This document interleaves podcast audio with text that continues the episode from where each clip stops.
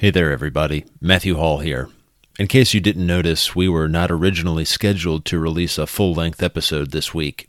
Our plan had been to release a short leadership checkpoint. But just over the weekend, we learned that Rick Woolworth had passed away in recent days. As you'll hear in this interview, Rick was a remarkable individual who lived a remarkable life. A longtime veteran of Wall Street, he walked away from that career to start something new the Telemachus Network. Along with his beloved wife Jill, Rick poured himself into Telemachus, helping other leaders understand the significance of mentorship and grow in their mentorship capacity. He leaves a remarkable legacy, one which is really needed in our time. Of course, our thoughts and prayers are with the Woolworth family, especially his wife Jill. We also realize Rick leaves behind a wide network of friends. Surely that pain of loss is a sign of the depth of friendship. We had originally planned on releasing this interview with Rick in early 2022, but his passing made it seem like this week was the right time. We hope it's a small testimonial to Rick's generous spirit, his kindness, and his thoughtfulness. Rick Woolworth was by far the most thoroughly prepared and intentional guest we have had on the show. He went above and beyond to communicate with us beforehand, to make sure that he was ready, and he absolutely delivered. We were honored that Rick was a guest on Leading Forward. We hope you enjoy the interview and are challenged by it. We think Rick would have wanted it that way. Welcome to Leading Forward, where we focus on building healthy leaders for healthy organizations. I'm Matthew Hall, joined today by my friend, my co host, Ben Dockery. Ben, good to see you. Yeah, good to see you. Fun to be here. Yeah, I guess our podcast listeners can't actually see you, but uh, here we are. And uh, man, it's it, we had such a, a good interview today. I think listeners are uh, going to really enjoy the conversation we had on a topic that really matters. I mean, I can just tell you on the place where I serve, on a campus where I serve, this topic that we focused on today is almost on a regular basis every week. I'm having a conversation about this theme with someone. So tell us a little bit about our guest. Yeah, today we had a chance to talk with uh, Rick Woolworth. And Rick's a veteran of Wall Street. He's 35 years there, spending most of that career with Morgan Stanley. And then a little over 10 years ago, he started and founded, as currently the president of Telemachus, which is an organization that is uh, get, jumping right into this conversation about what is mentoring and how do you connect generations and how do you foster conversations that matter to help people shape the life that they uh, really want to do. And so, um, Rick and his wife also served at Stanford's Distinguished Career Institute. That's one of the ways that they uh, professionally tried to invest further in understanding mentoring. And so, yeah, Rick's just a wealth of knowledge and was really fun to talk to today. I, I don't know what uh, what might have stood out to you today, Matt, but one of the things that that he said, and one of my favorite parts about doing this is talking to guests prior to and after uh, the formal interview time. But one of the things he said right off tape, and I'll just share this with listeners, is he said that the number one thing a leader can do in terms of their the ROI on their life um, is to invest in a younger leader. Is that the amount of time that it takes to invest in someone's life and the benefit and the potential trajectory change in someone's life? There, there's no there's no greater impact than than mentoring and stepping in. And to me, that just kind of stood out as a highlight of the day. So, what about you? What was a what was a highlight? I think he's totally right. By the way, yeah, I I, I think the way he frames the whole concept of mentorship as this kind of whole life mentorship, and he's honest about the fact that you got to get there. You can't start out on day one with you know that, but but the goal is to build you know friendships and relationships that are have this mentorship dynamic. I think that's a game changer for people. I think it can be really intimidating, of course, at first, but when you buy into it, when you catch a vision for it, and that ROI, like you just articulated, Ben, it's transformative. And I'll just say, as I've gotten older, the people that I want to follow after, and, and I say, okay, I want to, I want to end that way. I want to, I want to end, you know, when I get to 70 or whatever, I want to be like that person. My calculus, even looking down the road, looks a little different now than it did in my 20s. I, I mean, I, I don't want to end up bitter, angry, lonely. You know, you just fill in the blank. And so a lot of the leaders that I looked at when I was in my 20s, I go, I didn't really see the full picture. And that, as you get older, you go, okay, I want a mentor who really is going to set me up to flourish in every way in every area of my life and help me in that. So I think this conversation with Rick is is so helpful. You're going to benefit from it, listeners. And we'll have a number of links in the show notes where you can find links to the tel- uh, Telemachus group, and you can find links to articles that Rick's written, and any number of other resources that'll be uh, relevant to the conversation. Again, if you enjoy it, we would ask you please do give us a rating and a review at Apple Podcast or wherever you get your podcasts, and share it with a friend. It's a great conversation. We hope you enjoy it. Here is our interview with Rick Woolworth. Rick Woolworth, welcome to Leading Forward. Thank you, Matt. Yeah, this this has been, hmm. I think, a really important conversation for our listeners because, as you have pointed out in some of your writings, so many people are longing for mentors. They're longing for those kinds of relationships, and yet they can't find them. So, I, before we kind of get into kind of some of the big questions and categories out there. Can you tell us a little bit about your story? How does a guy from Wall Street end up launching an organization like Telemachus and really devoting this season of your life to this whole vision? How did that happen? Yeah, it is a bit of a uh, non sequitur in a way, but I would say it started back in my in my 30s. Jill and I were invited to a conference that was hosted by Bob Buford, and Bob, as as you know well, is was the uh, writer of Halftime and a very strategic guy. And the conference was for emerging leaders who had some sort of faith uh, interest. And so we went, and we didn't know anybody there. And this this thing was called the Foundation, and all it was was a four day conference. Great speakers, great musicians, and that really that began to change the trajectory of our life. And we went every year for 15 years. And during that time, I began to get to know Bob Buford, and he became a mentor for me, fortunately, over the next several decades until he died several years ago, even though I didn't see him very often.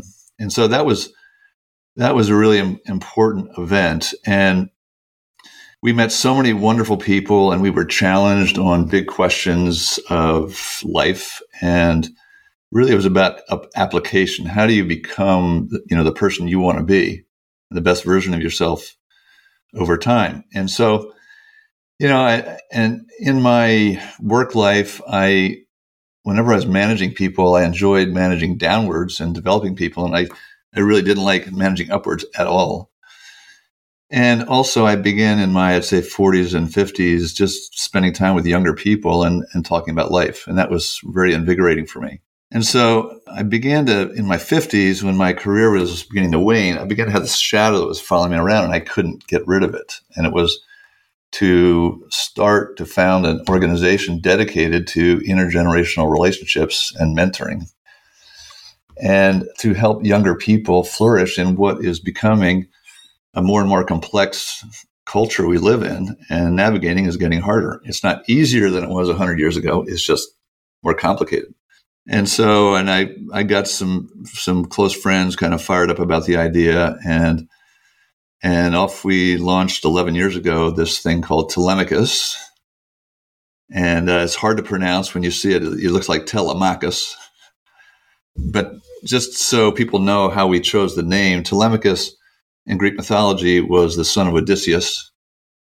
And when Odysseus was about to begin the Odyssey, which was 20 years, he found a man to be a surrogate father for his little son named Telemachus. And the man he found was named Mentor. So that is where we got the word mentor. So I really credit uh, going back to to Bob Buford. Uh, I wouldn't be on this call if it wasn't for him. Yeah, that's great. And and Rick, one of the notes about that, and, and I assume Bob did this, but I know it's been a hallmark of your efforts there is not just thinking about mentoring in the category of the professional life or someone's career path, but trying to trying to broaden the horizon on that, make it personal. The name of your HBR article was Great Mentors Focus on the Whole Person. So I'd love to hear you talk a little bit more about why that is one of the unique contributions uh, that your group is making to this conversation around mentoring. Yeah, it's it's been fascinating that the more and more I got into doing what I do and talking about mentoring, et cetera, and it's amazing how this word mentor is, you know, we use it all the time, but people have never really thought about what is it? What is it not? Can anybody be a mentor or not? And what are best practices for a mentor, etc. The more I got into it and I just, my approach whenever I was talking to younger people is we want to help that person become the person they're meant to be, become the best version of themselves, which is a, a very holistic concept. And so it, it's for me, it's very natural. However, so many people, when they think about mentor, think of it in a work context. And if you do any research on mentoring, you will see that most of the articles and, and books written tend to be career oriented when they when they think of the word mentor, which is a good thing. But I began to think, you know, you could be a mentor to someone for their career and you really don't know much about the rest of their life. That's not, you, you actually could give them bad advice. You know, I could tell a young lawyer if he said, How do I become partner? I could say, Look, lawyers work by the hour. You got to turn the lights on in the morning and turn off at night. And I haven't really asked you questions about your your home life. Oh, you have a spouse or you have kids or what else do you care about? Your health. And so in order to give them good work advice, I think I need to know more about their life. And and then you think about what is the ultimate objective of, men- of mentoring? People who do it have often not thought about that question. And I would say my job is to help that person get on a flourishing path, meaning all aspects of life are kicking in and sustain it. Because how many leaders do we know get on a good path and then 20, 30, 40 years later, it doesn't end well? So for me, I, you know, I'd like to think of a person represented as an iceberg and 10% of the mass, mass and volume is above the, the surface. And I could mentor to that 10%, let's say it is their career, but there's so many more layers to that person. And I would love to, over time, let's talk about some of the other things like your marriage or your parenting or your finances or your health or your spiritual life, whatever. That's that's you. You're not just a career. So uh, that so resonates, Rick, with what we're trying to talk about really in this whole podcast, right? The focus on health and and you use the term flourishing. I think those are you could just ex- interchange those. At the same time, you kind of have to start somewhere, right? And I think for a lot of people who are either looking for a mentor or people who are eager to help mentees, it can feel a little overwhelming to say, well, but take the whole iceberg, sure. to use your metaphor. So you yeah. kind of have to start somewhere. So when you talk to someone, let's let's take for example the person who says, okay, I had somebody at work or in my church or wherever I am, they asked me to mentor them. Where do I start? You know, because I can't quite get my yeah. arms around the whole iceberg yet. How do you? What would be some practical advice on where to start? As a mentor or as a, as a mentee? Yeah, as as a mentor, you know, just maybe I mean, most of us have never really been coached on how to be an effective mentor. So where do you yeah. start? Well, first off, I I always want to get to know them as well as I can, and so I what I do and this may not work for everybody, is virtually for every time I'll say, uh, okay, Matt, tell me your story. Start at the very beginning. And I want to, you know, roll it out. I want to hear about your your upbringing, your relationship with your parents, things you like to do in high school and college, and and and and uh, and then if you want me to, I'll tell you my story. And it's a wonderful way of kind of opening up the apertures of being able to talk about other things over time. But ultimately, uh, you, you want to get to the question of what's keeping you up at night. You know, what is the, my wife's a marriage and family therapist. The, the, the therapist speak is what is the presenting issue, right? So it's, and often it's a career issue. Am I in the right career? I've got a, a boss and I don't get along well, or I'm at a firm, I don't like the culture, or whatever.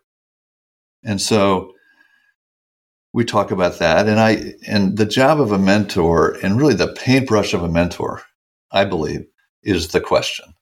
It's the art of the question, you know, quick with a question, slow with the answer. And so, you know, I'll just be asking questions like, well, you know, tell me about that issue. What's your strategy? So, anyway, just unpacking that. And so, in, in a first meeting, those are the kind of things you're going to be talking about. And then if we meet again, you know, sometimes you have you have the opportunity to, to say, "Well, tell me, um, tell me about your home life. How's it going?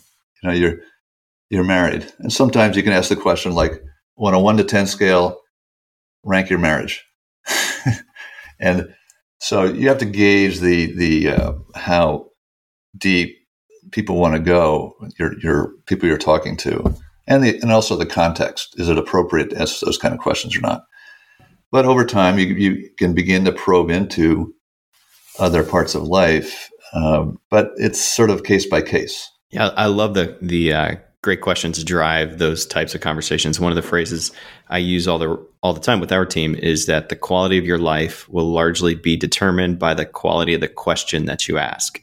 And I, when I was uh, just scanning back through your the article on mentoring prior to this, I just cut and paste that whole list of great questions that you had in there into a Evernote file that I use. Just a, oh man, I got to come back come back to some of these. But I'm not quizzing you on what those are, but I'd love to hear you talk about uh, just some of those go to questions. You already mentioned one, what keeps you up at night, but are there any questions that you found that just really help uh, open a conversation or move from more professional life to personal?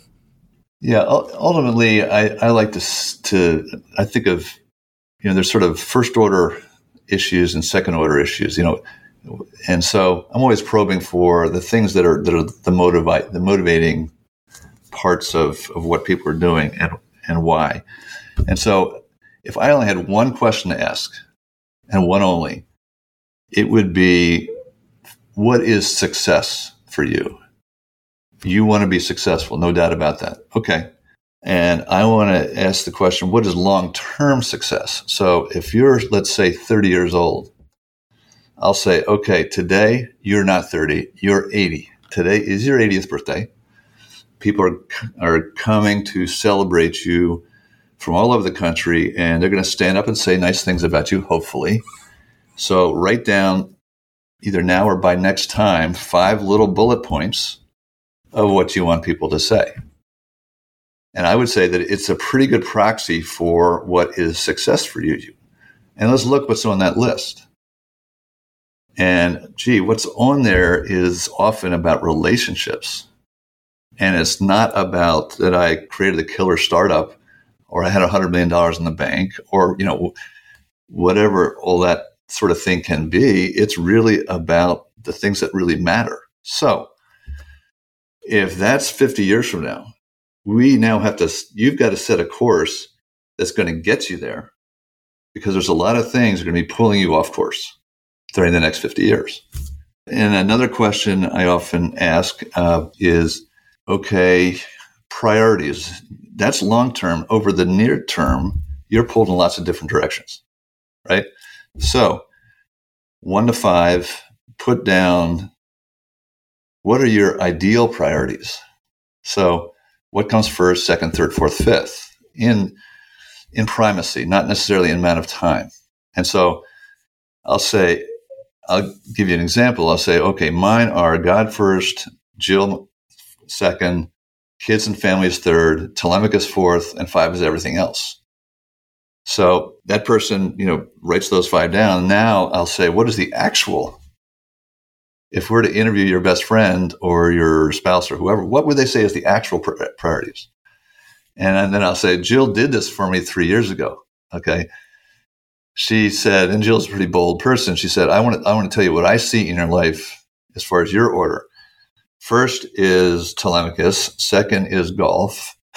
Third is Jill. Fourth is kids. You know, maybe fifth is God. So whatever it was, I was out of balance, right? Out of against my my ideals. And so uh, anyway, it's a it's a fun exercise to do because we're always you know never in perfect harmony with our ideals.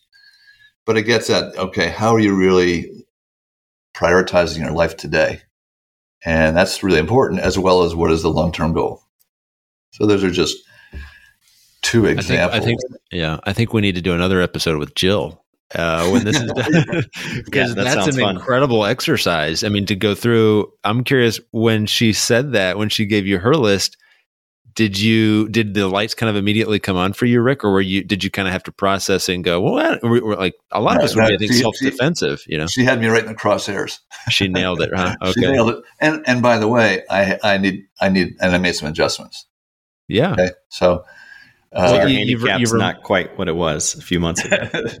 Exactly. Well, you reminded me of a we did in a conversation with Dave Evans, who our listeners know from that episode, and Dave talked about a similar season in his life where he had to, you know, and he's using design theory, but he said, you know, I had to fix it. I had to fix the problem, and yeah. and I think that however you use, whatever terminology you use, we need people in our lives who can kind of hold a mirror up to us and say, yeah, your your self awareness is not accurate. Yeah. A follow up question on some of this, Rick, is one of the things that gets left out sometimes in these conversations, and I'd love to hear you reflect on it is when do you know that a mentorship relationship isn't working or it's not going to work? Mm-hmm. Like, have you ever just had to say, you know what, we're going to have to walk away from this? You know, the other person's just not invested in it the way they need to be, or any other.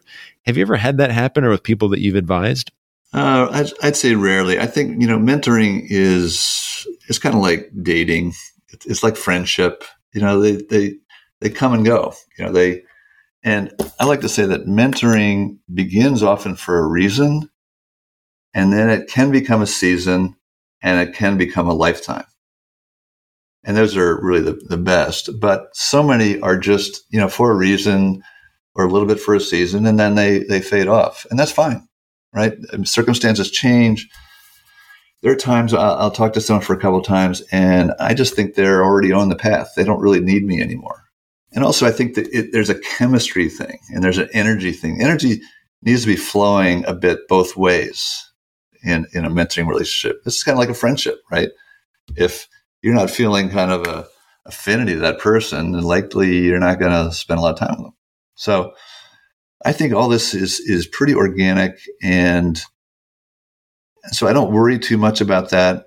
Well, I think it's I think that's helpful for you to say because I think for both mentees and mentors, sometimes coming into it, it can feel like you're saying I do at the wedding altar, and you go, well, are we pledging ourselves for like a life? And, and to just hear you say there is an organic d- dynamic here, and it may be a short term thing, or it may be a lifelong friendship, and just to give it space to develop, I think that's really important. Yeah, if someone if someone comes up to me and says, "Would you be my mentor?" I go, oh, "Whoa, you know, let's date, no date, don't mate, right?" I like to say, yeah, date, don't mate, iterate. In other words, iterate sort of down, you know, whether the relationship can, should continue and you want it to continue. And sometimes it does. And I, and I would say, too, that I think sometimes we put a little too much uh, importance on meeting our mentors, you know. And I find the best kind of mentoring really happens when you just hang out together you do you you just do things. You know, you go to an event together, or uh, you know, go play golf with someone, or we have often we'll have a couple or a single person over for dinner.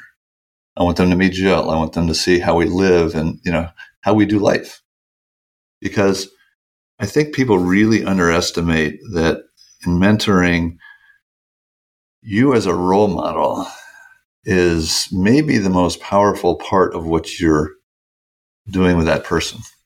They're watching. It's also a little scary because, you know, I don't know if they want to emulate everything I do, but it's, you know, when I hung out with Bob Buford, I'm not just listening to his words.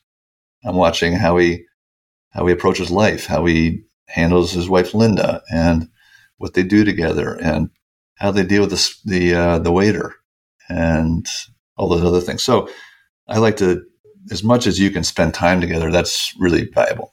So, I mean, you, you jokingly said this, but people come up to you and this is, uh, hey, will you be my mentor? And I, am assuming that has happened to you any number of times as well as as others. But what advice would you have for a younger person? Let's just take a, you know, someone in early career and she's she's growing on the fast track, but now she's at a place where she clearly realizes she wants to take the next step and needs someone either in the organization or outside the organization. What is the, how do you raise your hand? How do you say, I'm looking for a mentor? What is the proper approach or a good way to forward on that? You know, I, I, uh, I would say don't be shy. and that first of all, you want to you want to choose wisely. I, I think you know there are a couple there are many different types of mentors, and so if we're just looking in inside the organization, I can look for people who I think can help me advance up the curve in my career. And you know, you might get to talking to somebody who you, you has have respect for, they more senior in the organization, and and you say, "Hey, uh, Sally, can I buy you a cup of coffee next week?" And and so it's really just asking for a meeting or, gee, could I stop by and and just share with you a couple things that's on my mind? And so yeah. they can always say no, but I think a lot of most senior people will say yes. Yeah.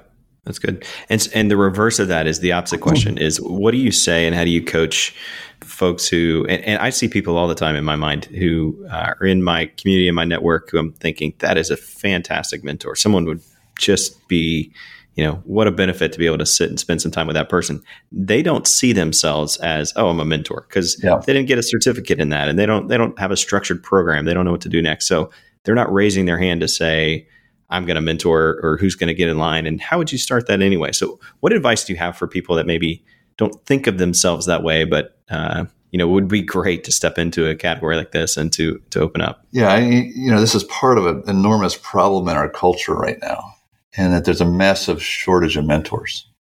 And there's a the demand for mentors is very high.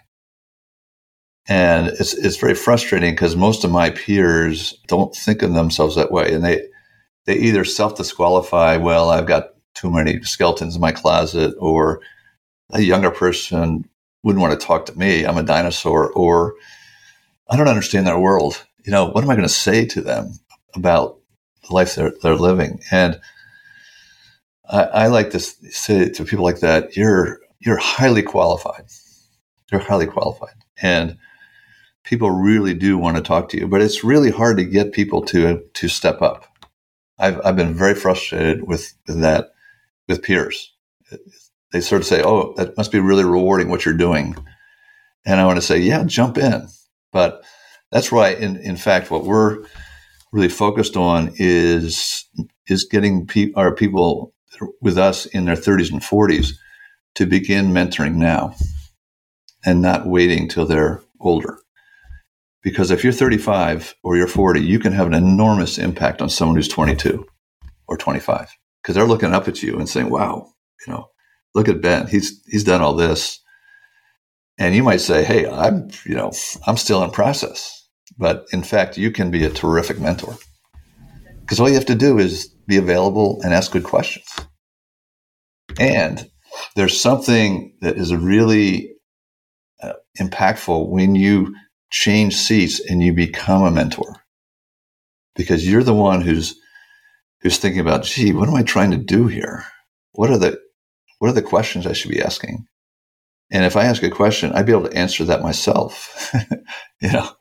So anyway, it, it is something about it. it. Maybe it's like being a teacher. You know, you you're the one who learns the most in the in the classroom, but it it really is a important moment. So I just encourage them to to you know jump in whenever they can, but it's fr- it's hard to get them to do to do that. I have found if you work on like a college or university campus, you age really fast. And so like in your 30s and 40s, you you're like they're ready to put you into the nursing home almost it seems because the college students they're still 21, 20. So I think for a lot of folks maybe in their 40s, 50s and even beyond as they get older and maybe even as they so to speak climb the ladder. You know, we hear sometimes that leadership is lonely, especially at some of those mm-hmm. senior spots within an organization. So there may be a in that case a lot of people that want to be mentored by this person, but that person feels like, man, it feels really lonely in this role. And they they may not call it a mentor, but they're still kind of looking to grow and learn. And honestly, a lot of us are thinking, I'll just say this in my 40s, the people that I'm watching and want to learn from, the criteria are a little different than they were in my 20s. I'm looking at the the people who I think, okay, they have adult children that they are now they're friends with. They have meaningful friendships. And the career stuff's important, sure, but honestly, the the calculus to me in my 40s looks a little different than it did in my 20s. Mm. And I, I anticipate as I age, that's mm-hmm. only going to increase. So, how do you advise just leaders in general who may feel kind of like they don't have a lot of mentorship opportunities available uh, uh, for them as mentees? Where do they go? What do they do? Well, it, it is a challenge. You know, here I'm, uh, I'm, I'm 69, so it's getting harder to find mentors. But you, you know, age is a is a misleading thing, right? There, there are people who are are 40 going on 20, and their 40s going on 60, and so you know, the older you get, I think that the more you look for peers too who have a lot of wisdom. And so, you know, I, I know I put a greater and greater premium on people who are wise and they're not necessarily always older than me. And so, you know, you have to kind of deal with what you have available and also, you know, sometimes seek people out. But that that concept of peer mentorship that you've brought out, that's not we don't hear a lot about that, right? Mm-hmm. I mean, our assumptions tend to be age or kind of rank or status. You know, that's the great divider or the, the qualifier for somebody to be a mentor. That whole theme, can we tease that out a little bit? The peer mentorship. I mean, just how have you? Are there examples you can give us of how you've seen that play out in ways that that will, will help maybe paint the picture for us? Yeah, you know, going back to the uh, foundation conference that I mentioned that really put us on a new journey in early. So we met back then two couples. Uh, one was Bill and Crissy Haslam, and the other was Don Robin Flow. And we, you know, we went every year to that conference together, and we began to do lots of life together. You know, got kids and events and trips and on and on. And so these are two couples that we have, Jill and I have immense respect for. And their wisdom, as well as their, you know, all the things that they're doing and are, and have done. And so, you know, there are two examples of, I really prize, we just spent uh, three days together, the six of us, uh, in July, and it was the best three days of the year. And you know we could we're all probing and and asking each other the tough questions. And so i'd say you know they're fantastic peer mentors for me you, you mentioned the gathering um, or the annual meeting that's there. I know that's one of the things Telemachus does is you host mm-hmm. an annual meeting, bringing people together that are there. So tell us a little bit about what you're trying to accomplish there and how that fulfills the purpose and mission of yeah of what you're well, when you think about what what do we do uh, within Telemachus, essentially what we do is we we have different events where we have two generations together. So at our event, we'll have 150 people, 50 mentors, and 100 of the younger crowd, and we engage for three days in in you know in the, the big questions of life, and that that has a, a faith orientation as well. And so what happens is that relationships form during that time through some pretty authentic conversations. And then we encourage those to continue. And a lot of them do. And so what we try to do is to put is make sure that we have two generations together engaging on important topics. That's sort of the formula that we have. And it, it, it tends to work because there's so much of what we do today doesn't bring the two generations together. One of the things I want to I sometimes say is I'm not one to make bold statements, but bold statement is when it comes to mentoring and role modeling, we're in a whole new moment in human history. And why is that? Because for thousands of years, if you were born, you lived, you worked, you died in the same community, in tribes, villages, urban settings. And so you always had your family ecosystem around you. And aunts and uncles and, and built in mentor types. And you work with the same people for the most part. And so you had you had people look up to and, and role model off of. It was always very organic. And now with millennials living in not living in their hometown for the most part, they don't have the family ecosystem and jobs are turning over every 2.8 years. So the built-in senior people, you know, I worked at Morgan Stanley for 23 years. So I had some senior people I could look up to and and and role model off their particularly their business skills. But that doesn't exist today. And so we have this generation of that's kind of lost in space, if you will, when it comes to to um, built-in role models. And so, it, everything today and forward, mentoring has to be intentional, and that means younger people have to learn to ways to lean in and develop mentors, and particularly the senior people need to recognize that they can play a huge role and reach down and spend time with younger folks. That's a big change. Yeah. Our, Rick, a lot of our conversation here has been around individuals, what we can do either as mentors or mentees to make that more healthy and, and lead to, you know, um, flourishing really.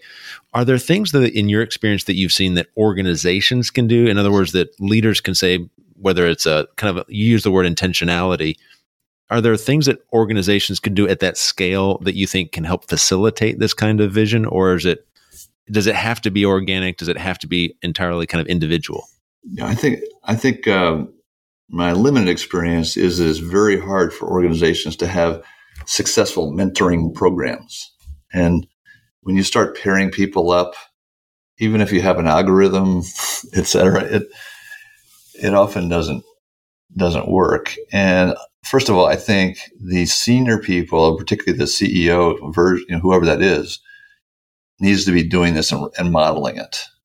And I think your review systems and how you how you review people needs to include are you developing and, and, and mentoring younger people? So it becomes part of the reward system. And uh, you know, I think if to help people, you know, train them, if you will, give them a little bit of a few resources to help them become mentors. And then recognize that, you know, there's going to be a few, there's going to be some certain people that are really good at it. And I'd, I'd say invest in those people and turn them loose. Right. Because there's going to be some others who are just too introverted and it's not their thing. For whatever reason, they're just not comfortable doing it. So I don't think you should assume everybody can be a mentor.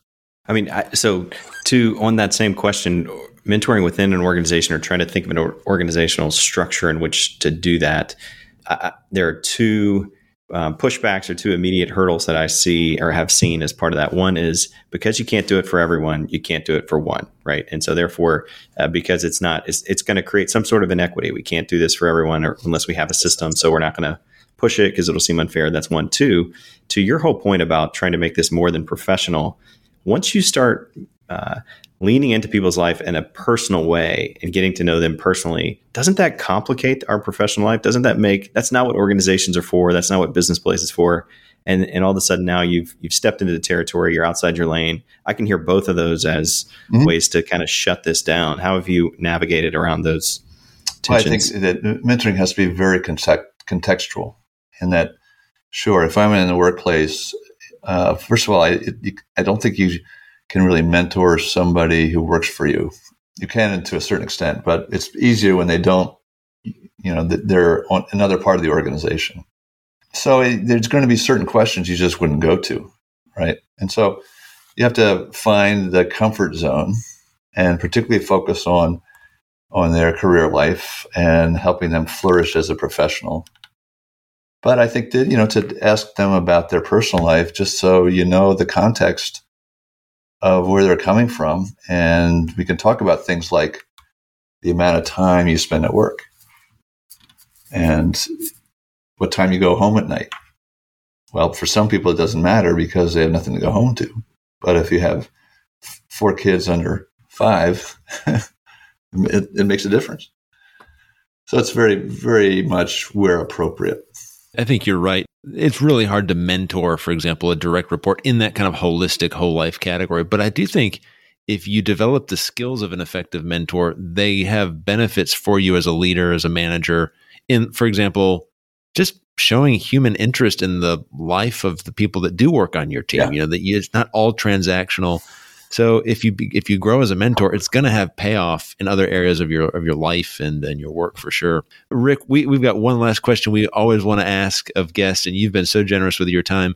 But we we, we really are convinced that healthy leaders are constant learners and mm. they are readers, and so we'd love to hear what are you reading right now? What are you uh, learning from? Well, I uh, I mentioned my friend Bill Haslam, and I, I will say I, I recently finished his recent book called Faithful Presence. And he really talks about how does one be a person of faith in the political arena.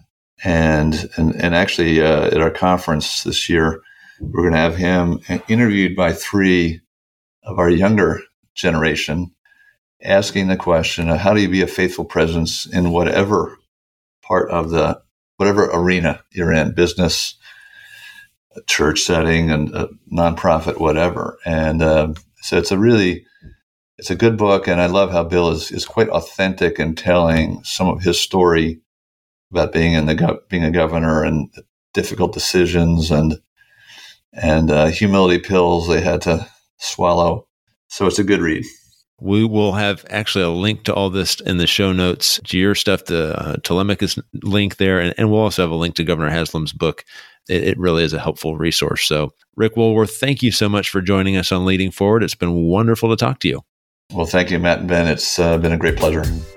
Thanks for listening to Leading Forward. You can find helpful links in the show notes as well as all of our archived episodes at leadingforwardpodcast.com.